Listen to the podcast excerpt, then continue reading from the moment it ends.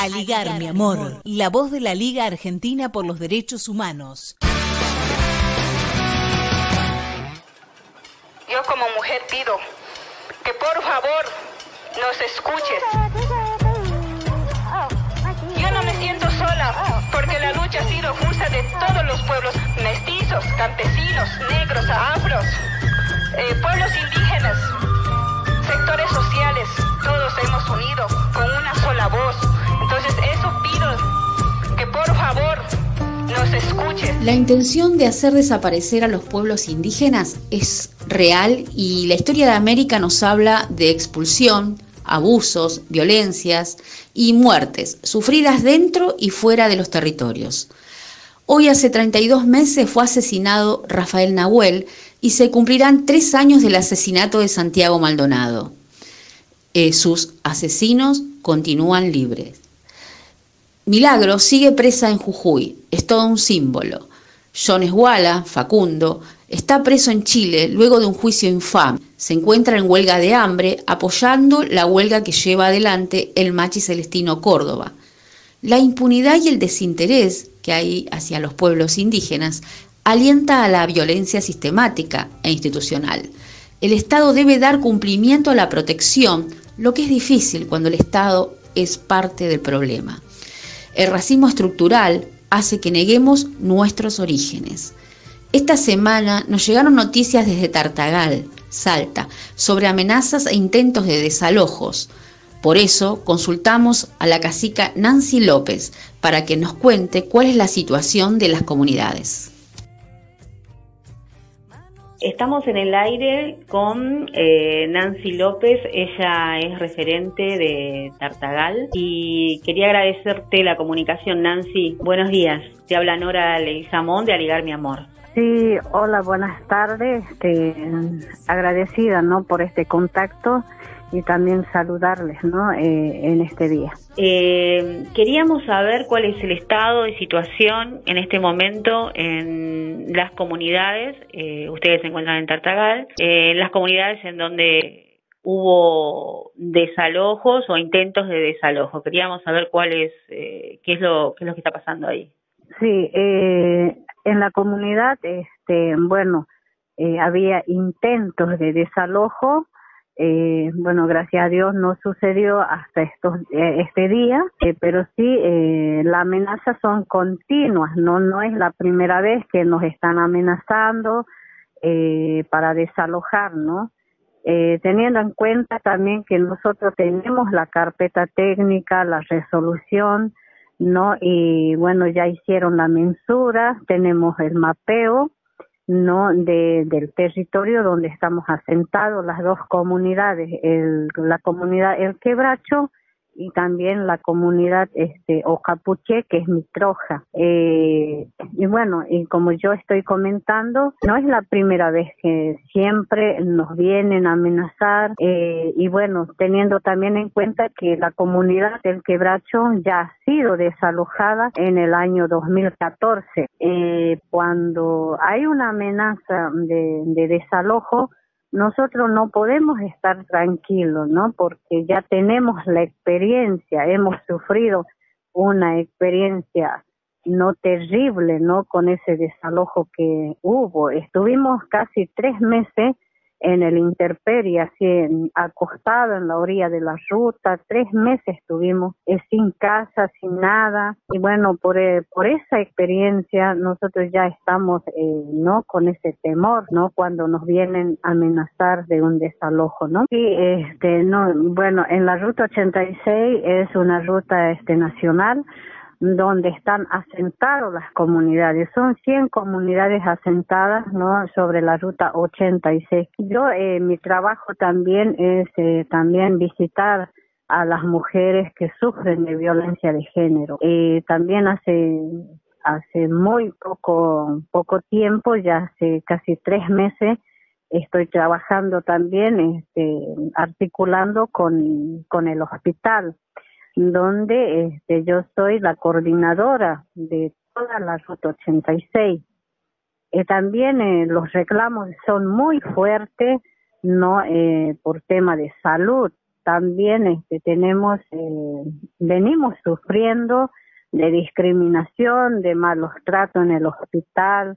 Son muchas las temas que nosotros su sufrimos siempre como pueblos originarios, sobre lo que es la, la desnutrición, que también azotó muy fuerte en las comunidades. Hubo muchos este, fallecidos por desnutrición, pero eh, como yo siempre estoy yo siempre estoy aclarando para que esto se entienda, eh, que hay muchas comunidades que están muy alejadas de la ciudad, donde nosotros no tenemos conocimiento, mucha gente que están retirado del casco céntrico, están casi cincuenta no kilómetros de la ciudad, y, y algunos han indocumentados, eh, y es difícil de que estén controlados.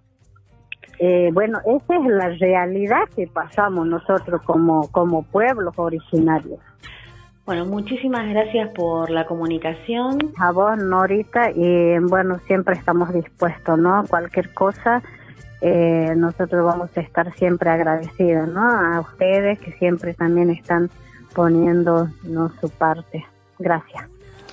Hemos escuchado la voz de la cacica Nancy López desde Tartagal, Salta, para Aligar Mi Amor, el programa de la Liga Argentina por los Derechos Humanos. El primero de junio de este año dos mil veinte, cuatro jóvenes con fueron torturados por la policía del Chaco. Irrumpieron en la vivienda familiar del barrio Banderas Argentinas, en la localidad de Fontana. Luego los trasladaron a la comisaría tercera. Durante dos horas no supieron nada de ellos, y una vez en la comisaría siguieron padeciendo tormentos. Los, las jóvenes sufrieron además abuso sexual. Después de la repercusión nacional que tuvieron estos aberrantes hechos y que un video se viralizó, los cuatro policías implicados fueron separados de sus cargos. Luego fueron beneficiados con el arresto domiciliario, y días pasados se conoció que la jueza Rosalía Sosoli le concedió la libertad a los agentes de policía Orlando Cabrera, Cristian Benítez, Cristian Rosciati y Cristian Flores. Estamos en el aire con Graciela Duarte, tía de Alejandro Sarabia, una de las víctimas de esa noche. Buenos días, Graciela. Habla Nora Leguizamón de Aligar Mi Amor. Gracias por atendernos. Estamos en comunicación con Graciela Duarte, de la comunidad con del Chaco. Eh, gracias por atendernos. Sí, hola, buenos días, sí. Soy tía de Alejandro Sarabia, eh, de Resistencia Chaco. Ajá. Eh, el caso eh, fue eh, el atropello, todas esas cosas que sucedió, violaciones, atropello, eh, tortura, desaparición. Eso eh, fue a, llegado a Resistencia, que queda en la localidad de Fontana. Sí. La localidad se llama Santana. Fontana. Fontana, Fontana. En la comisaría tercera de Fontana. Y fueron arrestadas cuatro jóvenes, dos, dos chicas, una, o sea, una chica de dieciocho, una niña de dieciséis y dos chicos de veinte. ¿Es la primera vez que pasaba esto, Graciela? Con mi familia, con mi familia, eh, en la, los jóvenes sí, pero en el barrio siempre sucede esas cosas, porque estamos rodeados de... de cómo de, vivimos en una comunidad donde vi, conviven eh, aborígenes y criollos, y hay una parte de, de del barrio que está toda una un, los aborígenes, y es donde ahí más suceden los los, los maltratos de la policía, las persecuciones, eh, los atropellamientos, no te dejan vivir. ¿En qué estado está la causa? Y mire, ahora eh, recién en esta semana empezaron como como empezaron a, a pon, poner presiones ustedes en los medios nacionales, y, y después que hicimos de la marcha el, el lunes pasado, no este lunes sino el otro anterior, hicimos marcha, y es como que se empezó a, a visibilizar y a presionar un poquito, pero la causa no está caminando muy como que como queremos, pero algo se avanzó, porque el procurador de acá de Resistencia, el, el doctor Cantero, eh, hizo una teleconferencia con mi cuñada, y mi cuñada le empezó a preguntar de todos los casos que está pasando, digamos que no pusieron, no, no, no había en la causa, no había este las imágenes que se recorrieron toda la Argentina, nacional e internacional, pero no estaba esa imagen, o sea, ese video no estaba en la causa, que por qué estaba siendo todo callado, por qué se le reintegró a los policías a la, a la, al trabajo, empezó a preguntar, a preguntar, gracias que los medios empezaron a, a, a darnos un poco de, de visibilidad, y pero no los medios de acá. Quiero que queden claro que esto se supo todo por medios nacionales, son los únicos que nos brindaron a nosotros eh, la posibilidad de poder expresar todo lo que está pasando acá, porque en la marcha nosotros pedimos que los medios nos, nos dieran para que podamos hablar y ningún medio de Resistencia se hizo presente, estuvieron todos con la familia de los policías que estaban haciendo cortes frente de la jefatura de policía acá en Resistencia. Los policías están eh, todos en sus puestos de trabajo, o sea, están reintegrados a, a sus actividades. Esto es lo que vos me dijiste hace un momento. Eh, ¿Están cerca ustedes de la comisaría? ¿Están próximas? ¿Ustedes se cruzan con ellos? Mire, los policías, según el jefe de la de, de ellos, de, de Máximo, de acá, del jefe mayor, Eh, dice que le apartó de, de, no le puso en la misma comisaría, están en trabajos pasivos, pero que lo reintegraba porque la justicia, la juez, la jueza fue la que autorizó para que ellos queden libres. Ellos fueron detenidos, después se le dio la domiciliaria y después se le dio la libertad, uh-huh, en menos de un mes. O sea que nosotros no sabíamos absolutamente nada, nos, no, nos enterábamos Eh, por ahí cuando los medios escuchábamos que lo, los, cómo iba la causa. Aún la, la abogada de los derechos humanos no estaba ni enterada todavía de lo que hacía la, la jueza. ¿Cómo están las chicas? Eh, ¿Cómo están los chicos?